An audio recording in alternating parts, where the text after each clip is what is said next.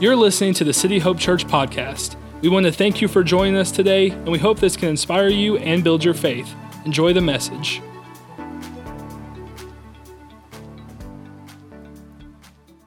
How are we doing, church? You doing good?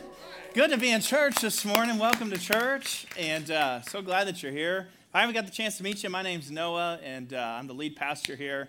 We're so excited that you spent this beautiful uh, sunny day with us in church. And so I promise I'm not going to keep you too long because I know you're probably wanting to enjoy some of this beautiful weather. And so we're so excited that you're here. I want to look into the camera really quick and say hello to all of those who are joining us online on the other side of that screen. You are a part of our church family. Church, would you make them welcome? Put your hands together and make them welcome. I like that a little woo. Yeah, yeah. That's why I, I need some of that this morning. And uh, it's, a, it's a great day. Uh, I before we get into our message uh, today, I do want to remind you. I'm going to remind you all the way until Easter that Easter is coming up, and I can't wait uh, for that. And the main reminder that I need to give you is that this service is at 10 a.m. It's not at 11. So if you show up at this time on Easter you'll be catching the final words of my message, and we will be closing up shop. And so Easter is at Riverside Park. And we are so excited about this. Our team has worked so hard on this. We're excited because we're, we're getting some uh, print material uh, coming in, and all, we, we got all kinds of stuff. Listen, we, we're going to have specialty coffee, cold brew coffee drinks for you out there. We got donuts, not just donuts, everybody uh, a better type of donut, which is a donut hole. You know, yeah, yeah, there, there's, that's the woo that I'm looking for. donut holes are just far superior than regular donuts. And so, and they're from Krispy Kreme, everybody. Hallelujah. The hot light is back on and open. The Lord has come back. And uh, it is it is beautiful. So we called them like the first day we were open. We're like, we need like 600 donut holes for Easter.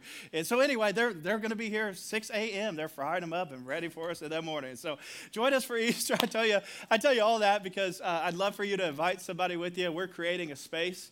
Uh, that I think is going to be incredible on Easter Sunday. And uh, Easter is one of those Sundays that when you ask or invite somebody to go to church, you, you have got a very good chance that they will say yes. It's the one service uh, that everyone, uh, your best chance throughout the year to invite someone. And uh, more than the Krispy Kreme donuts, though, and I know there's more, more than the donuts. Uh, man, what a gift would it be to give someone uh, the gift of Jesus uh, through this through this whole season? And I, I promise that as you uh, as you invite people to this service, that we've promised to honor your time.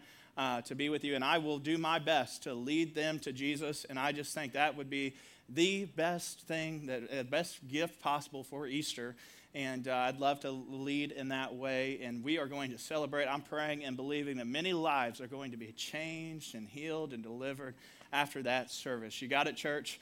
And so I'm so excited for Easter, 10 a.m. Oh, and for your kids, by the way, 3,000 eggs that are currently stacked up in my home office that I am ready to get rid of. So we're getting 3,000 eggs, a VR, all kinds of great prizes. Uh, that's all happening after service. Invite some people with you join us for Easter. We are in part number four. It's hard to believe we're already in part four of this teaching series that we've called Jesus for the People. Uh, and I'm excited about today's message. In fact, if this is your first time with us, you picked a great weekend because this whole message series was based around this one message. And so I had this message in my heart to give you. And I waited until week four because I had to wait for you to come back to church after spring break. And so I wanted to make sure that everybody could hear this message. And no, I'm, I'm actually just kidding. Attendance has been better. We've actually broke attendance records, which is pretty awesome. And so, uh, so y'all didn't, apparently you didn't leave us for spring break or you came back and forth or you left on different weekends. So thanks for still coming to church during that weekend. But I did, I did strategically wait for this message until later in the series because I wanted everybody to hear it because this is one of my, uh, one of my favorite messages that I think uh, I've ever brought. And uh, before I give you the title or tell you where we're going, uh, this series has been all about understanding Jesus and the characteristic or the characters and the personalities of Jesus and who he is. It's important for us to understand that, especially as we go into uh, this Easter season. We need to understand uh, who Jesus is. And I told you last week that sometimes we all have some misconceptions about who Jesus is. Some of us, we all have a different picture of Jesus in our head. I told you last week, sometimes my picture of Jesus is like with him, like carrying like a young lamb, you know, with a little halo uh, over his head. I don't think that that's what he did all the time. I think that would get very tiring. Like, we all have these ideas of, uh, or pictures of who Jesus is. And honestly, a lot of our ideas are not necessarily based on what Scripture has to say about him. In fact, uh, we've talked about the last couple of weeks that Jesus lived in the same mean spirited and divisive world that we live in today. He lived in a culture that's very similar to ours. And yet, even though he did that, even though he lived during that time, he still brought the anxious people comfort. He still brought people healing. He brought uh, people who were sad joy. He, he did all these amazing things in the similar culture that we live in uh, today. He showed up. Jesus just showed up in our lives. And that's why we've talked about uh, that's why this series is titled Jesus for the People, because I really do believe that he was and still is, by the way, for the people. Our theme verse comes from Matthew chapter 9, verse 36. It says, Jesus went all through the towns and villages, teaching in the synagogues, proclaiming the good news of the kingdom, and healing every disease and sickness. And the verse goes on to say that when he saw the crowds, he had compassion on them. Why? Because they were, he saw that they were harassed and helpless. They were like people without a shepherd. You say, well, what is this verse saying? Well, this verse is saying that he cares. And I, have told you every week that I'm just convinced that that wasn't only for that time, but I, I believe that during this time, I believe that Jesus looks down at our church today. I believe that he sees the crowd that's here. And my belief is that he still has compassion on you. And he would love to touch your life in such a way. He is for you, he is with, he wants to be with the people. And he cares. He just, he, he simply cares. And so that's what we've been talking about over the last several weeks. Uh, this week, I want to talk about uh, a, topic again that hits close to home. I'm really titling this message, Jesus is my best friend. Jesus is my best friend. Emily reminded me actually of a video uh, on YouTube. There's a, after the first service, we all came up with there's a lot of songs that are out there about Jesus being your best friend. There is actually this funny song on YouTube that is, uh, Jesus is a friend of mine. I have a friend in. Obviously, you guys haven't seen the video. It's just absolutely hilarious. You're gonna have to watch the video. But we sing we, we sing songs about this that Jesus is our is our friend. Uh, there's there's a song, "What a Friend We Have in Jesus." You know that song? Or am I just going to sing to myself? You know, I, I got to have you joy. All our sins increase to, I don't know the words. What a privilege to carry everything to God. And our pastor used to go, everything to God. Like he would, you know, you remember, he'd get into it in prayer. What a fr-. anyway, I, yeah, I go verse two on you. Yeah, get ready. No, there's a, there's lots of great songs about Jesus being our friend, but what I, what I recognize is that although we, maybe some of us, we've sang the songs all of our life, but we really haven't come to know him as friend. And, uh, and that's a, this an interesting trait and, and characteristic of Jesus, it, the fact that he does want to be our friend. Jesus wants to relate to you personally, but some of us, uh, for some of us, it's really hard to understand because how can, how can God relate to us personally? And the best way I felt like I, I can do to describe that to you uh, is to tell you a little bit about how, how, we, how we relate to each other as friends. If you have a really good friend or best friend, uh, it's, po- it's quite possible, and pro- you probably have a nickname for them. Anybody, anybody just have a nickname for like everybody? You, you know, like, yeah, some of y'all, yeah, you love nicknames. I love nicknames. I'm a huge fan of nicknames. Uh, I, there's, I, in fact, I was, again, talking, to, talking with Emily a little bit about this, about nicknames, and she, she asked me the other day, she said, Noah, why do you, why do you always, all, every time you're around your guy friends, why do you always call them ladies? Because I'm, I'm always just like, anytime I'm, I'm with somebody that I'm close to, I'm like, what's up, ladies? You know, and that's just like, and, and it's not, it's not a diss or anything. It's just like, that, you know, if I, if I say, hey, what, what's up, ladies, to you, you know that we're close, everybody. I'm like, we're close. And she's like, why do you even say that? It's just a, it's a nickname. It's something that, it brings us closer together. That's what nicknames do. They bring you close to that person. I mean, you're not just walking up to random strangers and like saying like, "What's up, Nugget?" You know, like at least I, I hope you're hope you're not randomly doing that to people. That would that would uh, confuse them a lot. And so, you know, we you don't just give random people nicknames. You you you, you you give them to your friends, people who you are close to, and oftentimes nicknames describe people better. I mean, I remember um, I, I, being in Tulsa. I remember this guy. His nickname was Shorty, and you can imagine why his nickname was Shorty because he was short, right? Like that, that's that's the deal. In fact, that was a that was a nickname made by a man, by the way. And I've I've found out that don't men just give like the worst nicknames? Like they are the worst creators of nicknames. I was thinking about this. Uh, somehow men get away with this and ladies can't. Like if if you're if, if, if a group of ladies go to lunch, say you got like Sally, Martha, and Susan, they're, they, they don't, they just are Sally, Martha, and Susan. Well, when guys go to lunch, if it's like Chris, John, and Mark, it's like Scrappy, Godzilla, and Ugly. You know, like that's that's their name for whatever reason.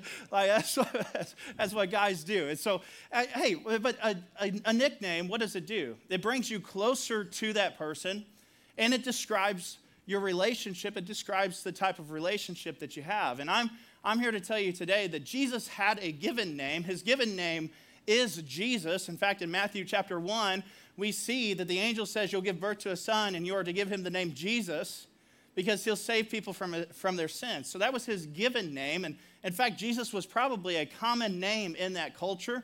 It's still, Jesus is a common name in some cultures still today.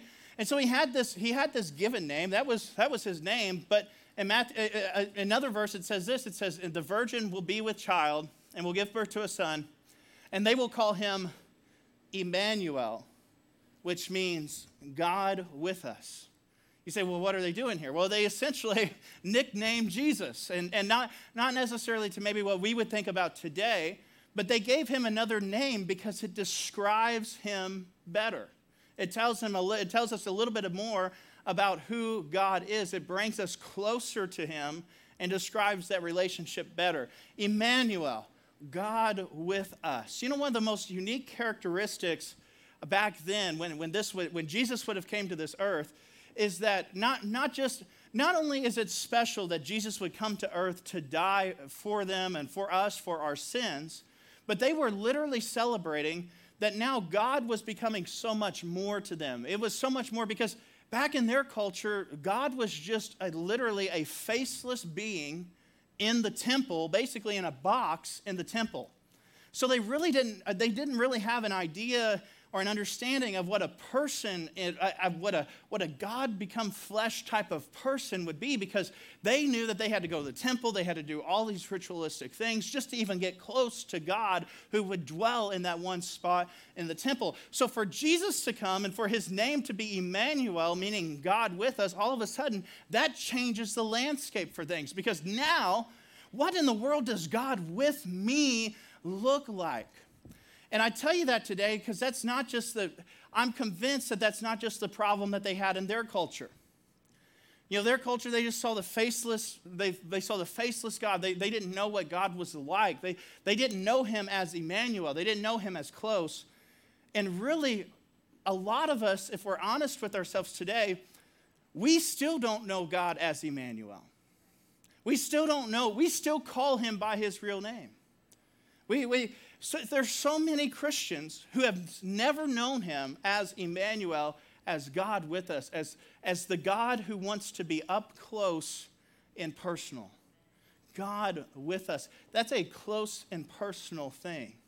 And that's why I'm titling this message, Jesus is my best friend, because it's, it's an up close and personal type of thing. John says it like this says that the word became flesh so all they had before Jesus was these stone tablets that they wrote on, that they that, that, that it was it was the word of that's all they had. But all of a sudden, John says it became flesh, and he made his dwelling among us.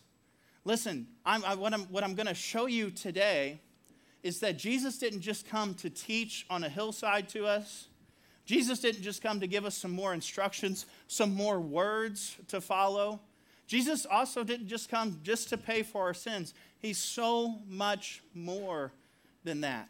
In fact, do you know that Jesus spent the majority of his life not doing those things? The majority of Jesus' life was not healing people. It was not teaching on a hillside. It was, it was not the Sermon on the Mount.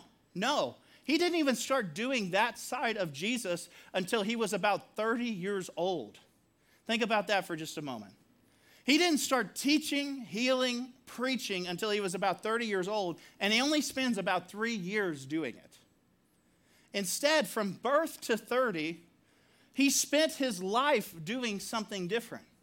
You know what he was doing? He was just experiencing life. The life that probably also familiar to us that you and I know. He was just experiencing the life that many of us know. And as far as we know, there are no recordings of him healing anyone. There's no miracles before that age of 30. In fact, we read uh, the last message that I brought you last week was about the first miracle that Jesus did where he turned water into wine. We read that story. That was about when he was 30 years old. Before that, there's no record of him doing anything else. So that means for the first 30 years, you know what he was doing? He was just being a human. He was just like a he was a person. And I think for some of us, it's hard for us to think that. He was just going through life, experiencing everything there was to know about life so that he could, in turn, relate to you. He wanted to experience it so that he would one day be able to relate to you. And he spent most of his life, if you really think about it, Jesus probably spent most of his life as a carpenter. He, was pro- he probably picked up his dad's trait.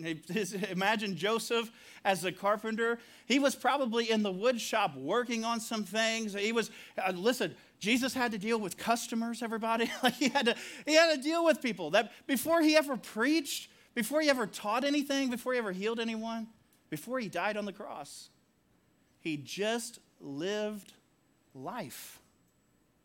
He was just a person. He just lived life. In fact, look at this verse from Hebrews chapter 2.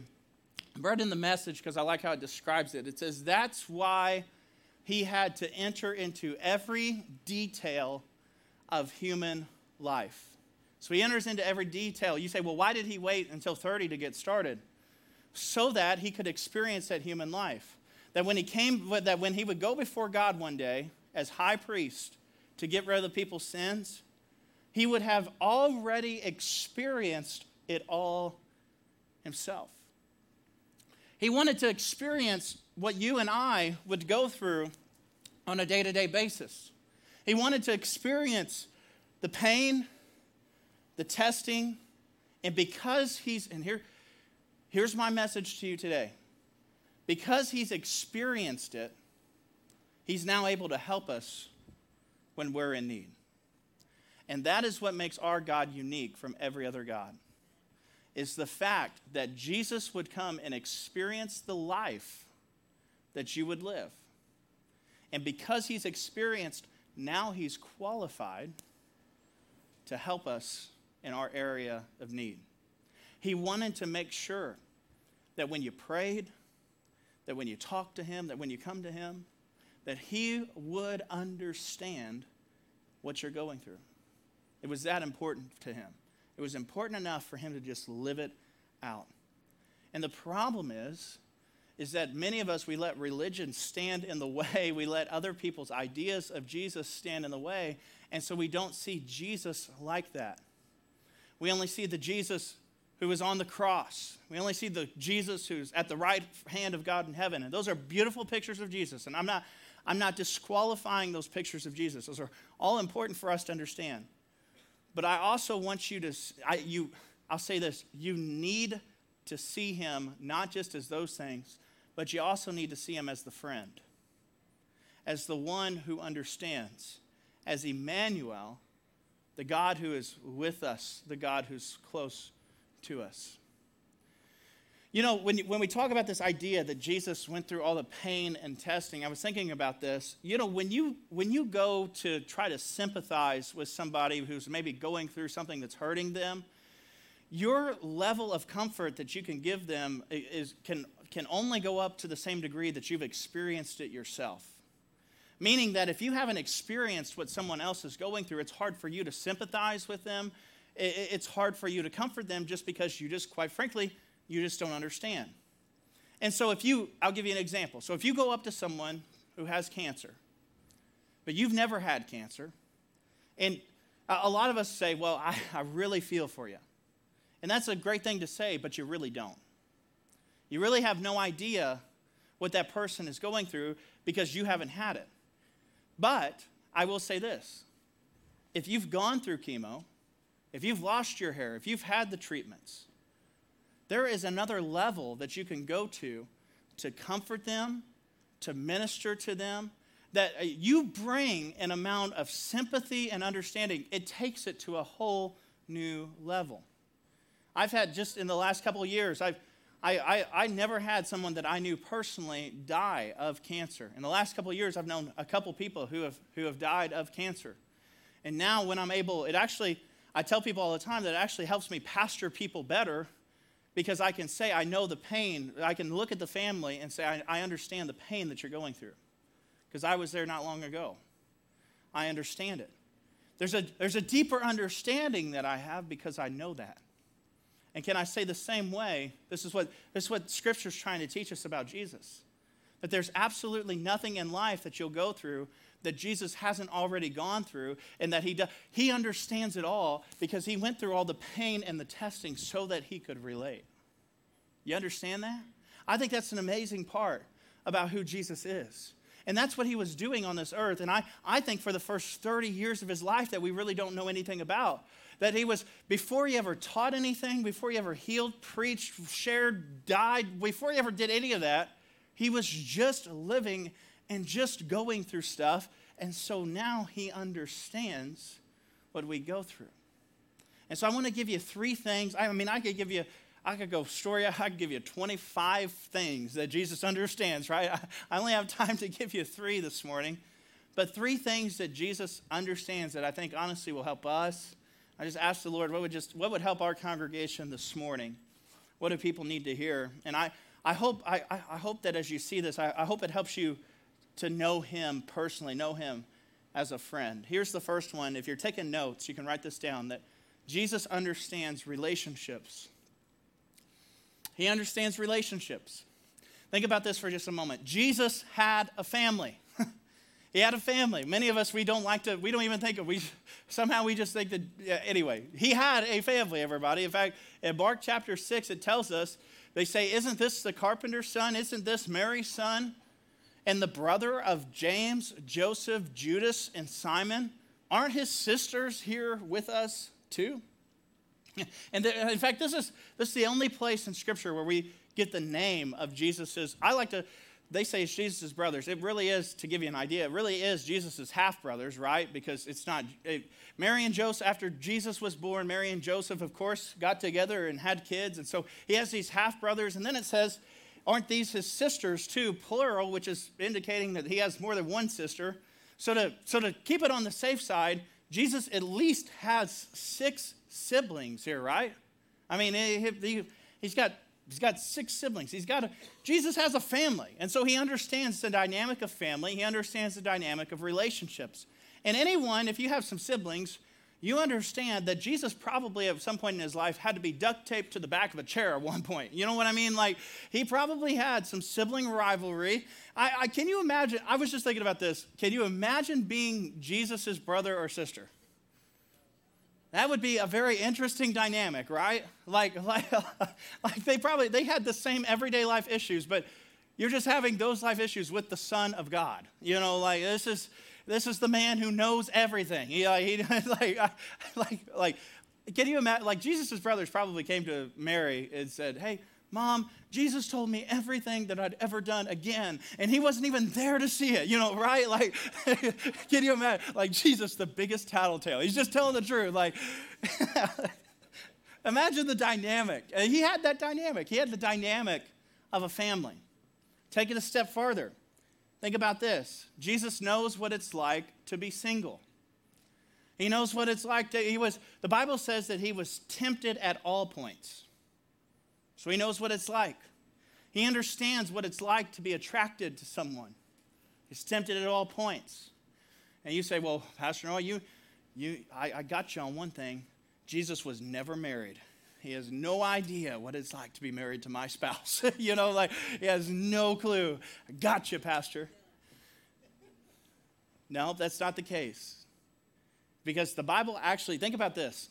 He does know what it's like to be married because the Bible describes him as the groom and his church as the bride.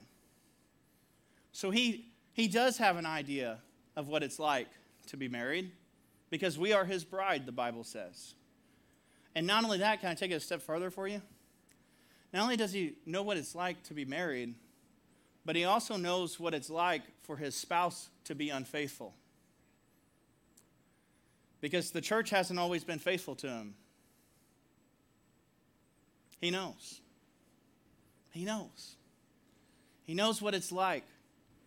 I'll take it another step. He knows what it's like to have friends to have good friends that betray him. And the moment Jesus, the moment that Jesus would go to the cross, his best, one of his best friends, in fact, it's right, the one, it's wrote in the Gospels, the one that I love the most, Peter, Peter would deny his best friend Jesus, would deny him three separate times and say, I don't know who this man is. His best friend would betray him. He knows what it's like. Now, listen, those things aren't in Scripture just for great drama and some fun things to read. No, He wanted us, I, I, God wants us to understand that He knows the feeling, He knows what it's like to have a friend betray Him. And the Bible even describes that his, that his natural brothers and sisters, that his natural family, at one point, they thought that he was literally out of his mind. They say when his family heard about him healing and teaching and preaching, they went to take charge of him and they said he's out of his, he's out of his mind. Can you imagine? Like for many of us, like if no one else in the world believes in you, if you just have your family to believe in you, that's enough, ain't it? Like you just need, sometimes you just need your mom or dad or brother or sister, whatever it is. Like if you ever needed someone to believe in you, you'd think it'd be your family. Can you imagine what Jesus felt like when they said he's, he's out of his mind? Like, don't you remember? Like, I can't, how could, he understands. He understands what it's like. He understands your relationships. Here's the second thing Jesus understands life. He understands life. He understands what some of you will do tomorrow morning when you wake up and get dressed and go to work. He understands it. You say, well, how does he understand that? Because it's, it's very likely that Jesus had a job, that he did that. I, Jesus did not just sit around for 30 years and wait to, to start healing people and do miracles. Like that's, he, he likely had a job. And you know, you know, you know what bugs me about religion so much is that we have painted a picture of Jesus in our mind so far off from who he actually is.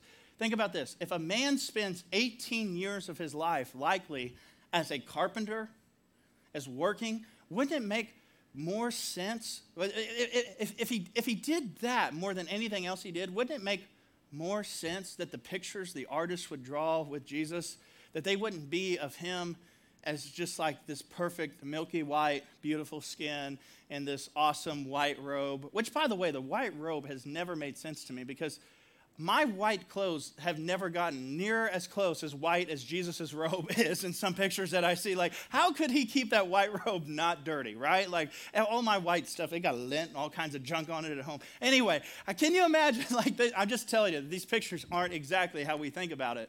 He was, we, we think about it as, as him in that robe and, and, and, and the blue sash for whatever reason, you know, like however, however we figure this out but really, like Jesus was, uh, you know, I, am just t- talking about a modern day. Like if he was a modern day carpenter, he'd be in jeans, a t-shirt, and like a, he'd have a tool belt around his waist. Like that's that's who he was. Like that's, that's he was he was tough. And think about this: he was a carpenter in the day where they didn't have a nail gun, they didn't have a power saw. Like he was a like he was a he he was tough. And some of us, uh, like I think, I think as a man, sometimes we think that Jesus was just like this little gentle, soft spoken type of guy. Like, that's not who he was. He, he had, Jesus likely had to deal with upset customers, probably people who didn't pay him or pay him fairly for his work, right? I mean, just think about this. He paid taxes, he lived in a bad economy. Like, it was all on purpose. Just as important as the preaching and as the teaching and as the healing. I'm not trying to take anything away from that today. But I do want, I want you to understand that there is this other part of Jesus for us to study and understand that Jesus was a man. He was human. The Bible says that for we do not have a high priest who is unable to sympathize with our weakness. He's able to sympathize with us. We have one who has been tempted in every way, just as we are. And what makes him the Son of God is the fact that he wasn't just human, he didn't fall into his temptations. Every time that he was tempted, he was still without sin. I'm just trying to help you relate to him better. I think it's important, really, for us to understand this because when you really begin to understand who he really is, I think that you'll talk to him different. I think you'll treat him different. I think you'd love him differently if you just understand him as a friend. I think you'd worship him differently if you understood Jesus as a friend. Everything is different when you see him for who he really is. Here's the third one is that Jesus understands pain. He understands pain. Some of you are in some very real pain. And I don't just want to talk about physical pain today, but I want to talk to you about a pain that can be even more than uh, hurt worse than physical pain, which is emotional pain. That can be some of the worst pain out there. I want you to see, I want you to see and understand this verse in Isaiah chapter 53. This was prophesying who Jesus would be. Isaiah says that he, Jesus, was despised and rejected by men. You want another nickname for Jesus? Emmanuel, God with us, that's a nickname. Another nickname is a man of sorrows. He was familiar with suffering. And just think about it for just a moment. This kid, this was this baby who was born to a mother who wasn't married. Can you imagine on the playground as Jesus as a kid? All the moms saying, That's him right? That's the one, they weren't even married. Can you, can you imagine the talk that he went through? And I wanted to just take a moment. I just felt like I needed to take a moment in this message to just stop and acknowledge kind of all the young people in the room because I feel like a lot of times this is what a lot of young people go through. They feel despised, and rejected in some of the worst times, I'm actually convinced that some of the worst times this happens is when you're in junior high and high school. Because there is just something that happens where you feel like you can be despised and rejected by your peers, and there's nothing worse than that feeling. I personally experienced it in high school. I remember my first day of high school. I was, it was, I grew up I, I went, to a, I went uh, to a Christian school all the way through eighth grade. When I went to high school, I had to go to a public high school. It was a, the greatest, greatest fear of my life, which sounds really silly. But to give you an idea, I graduated as a class of two in the eighth grade. So it was me and one other kid. When I went to high school for the first day, when you get to high school, everyone else has already known each other. There's not like a lot, there's not new kids coming into high school. I was the only new kid in my class coming into coming into freshman year. Well, and in high school, by that time you get to the freshman year, you've already kind of, everybody kind of already has their cliques and circles and friend groups. And so I was just always the odd one out looking for somewhere to fit in. I remember coming home that first day of high school bawling, saying that I did not want, I was never going back to school again. I wasn't getting on the bus. I, would, I wasn't going again. I felt, I literally, I mean, I, the closest thing that I think I've ever felt was, was there in high school where I felt despised and rejected. And I, I tell you, I tell you that story and I tell you this about Jesus because for you young people, and, and, and maybe it's not just you young people, but for whoever feels despised and rejected, you know, it sure is nice to know that the Son of God, the one who was, his name is above every other name, he went through it too. He, had the, he went through the same emotional trauma. I mean, just the hurt. He was despised and rejected. And I just wanted to take this part of the message and just dedicate it to every person who maybe they, you, you've, you've been hurt. You felt like, I mean, I remember being in high school, I felt like, as you can see, I am not athletic. I felt like I was not athletic enough. I felt like I was not smart enough. I felt like I didn't have the right last name to fit in. Like all of these things. Like, and I'm just, it's comforting to know that Jesus fell in the same category.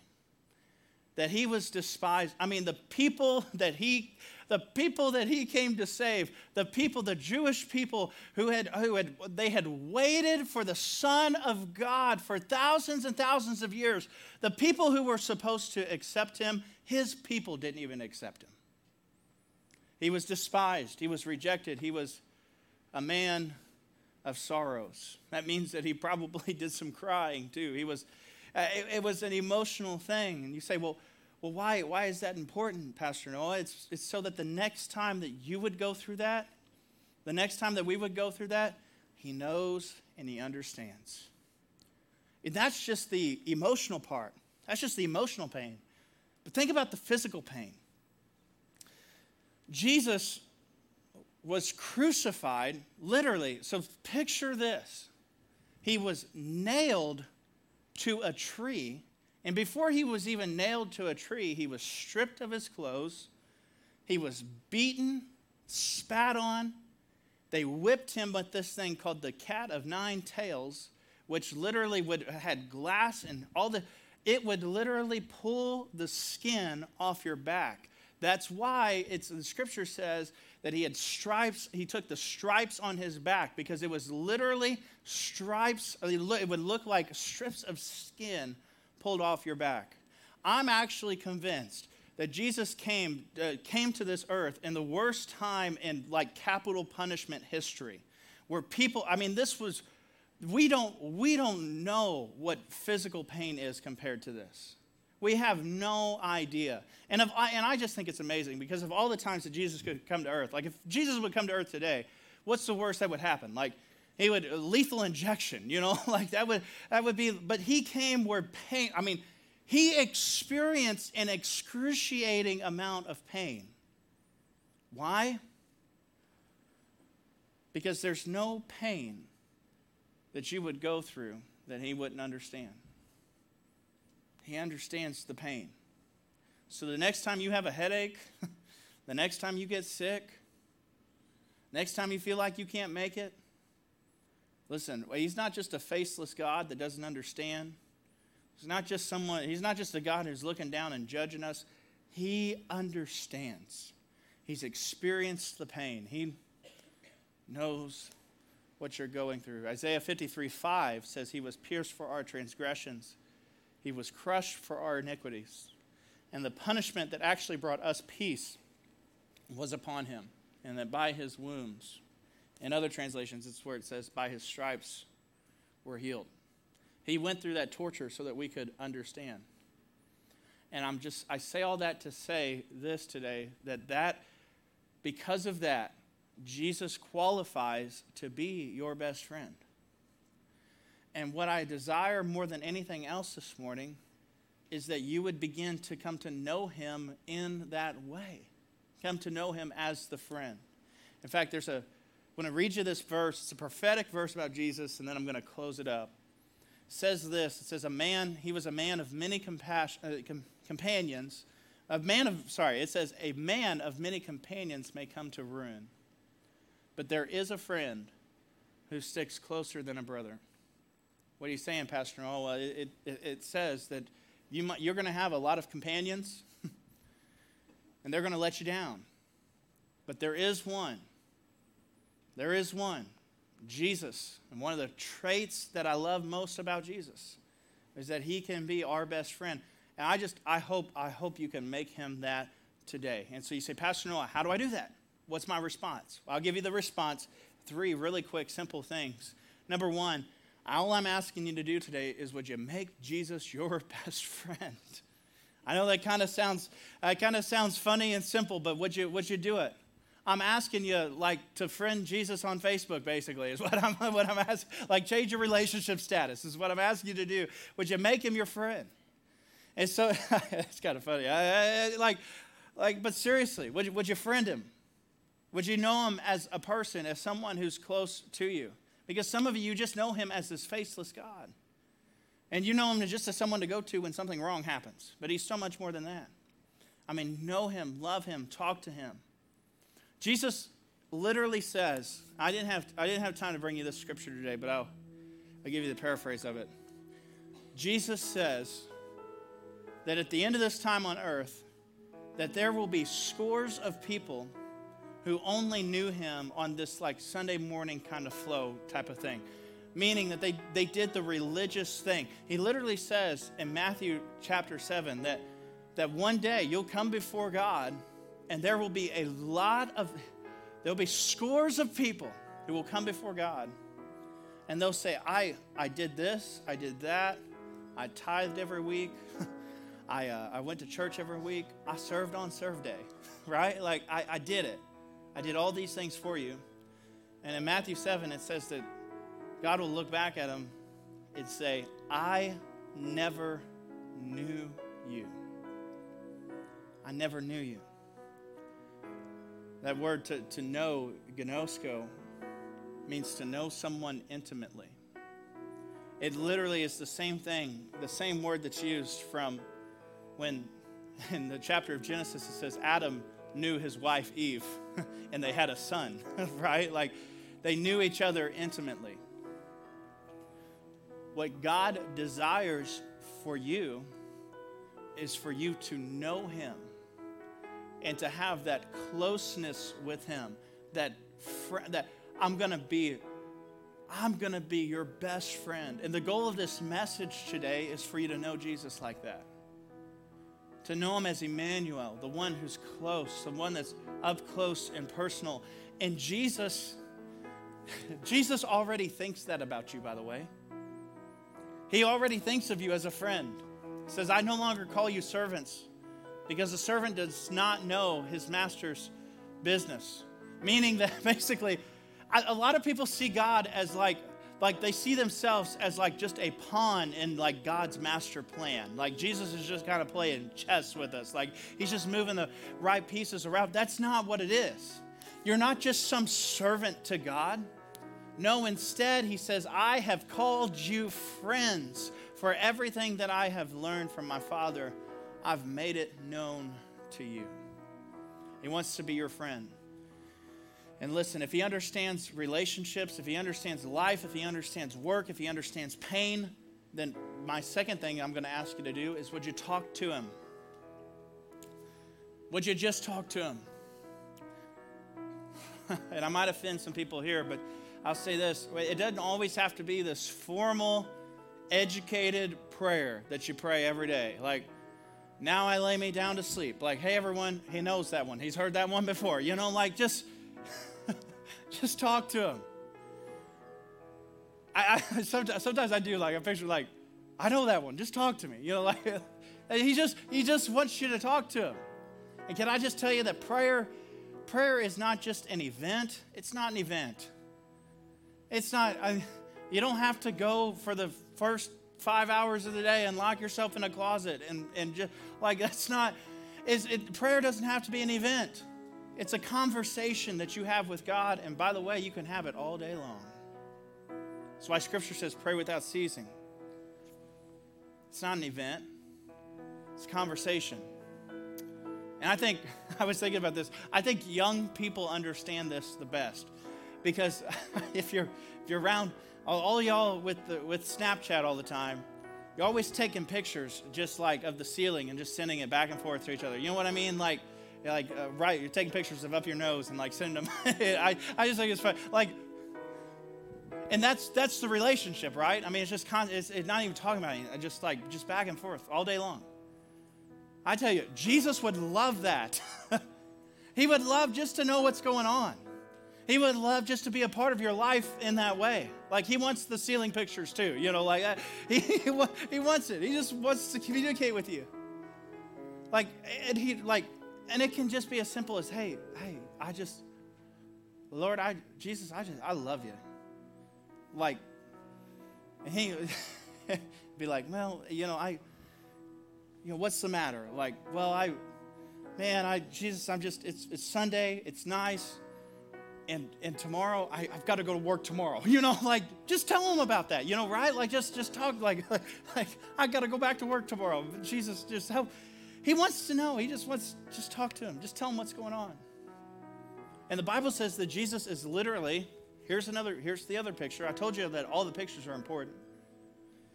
That Jesus is sitting at the right hand of God. Some of us picture Jesus. That's he is there too. And it says that he's sitting at the right hand of God. And in the book of Revelation, it says that he's sitting there basically mediating for you. Meaning that when you talk to him, that he's, he's, it, he has God's ear talking to you, talking to God about you. Saying, hey, hey, dad, no one needs your help right now. Dad, I, I remember, I understand what he, I remember the pain that I went through I understand what he's going through right now. I know how he feels rejected and hurt.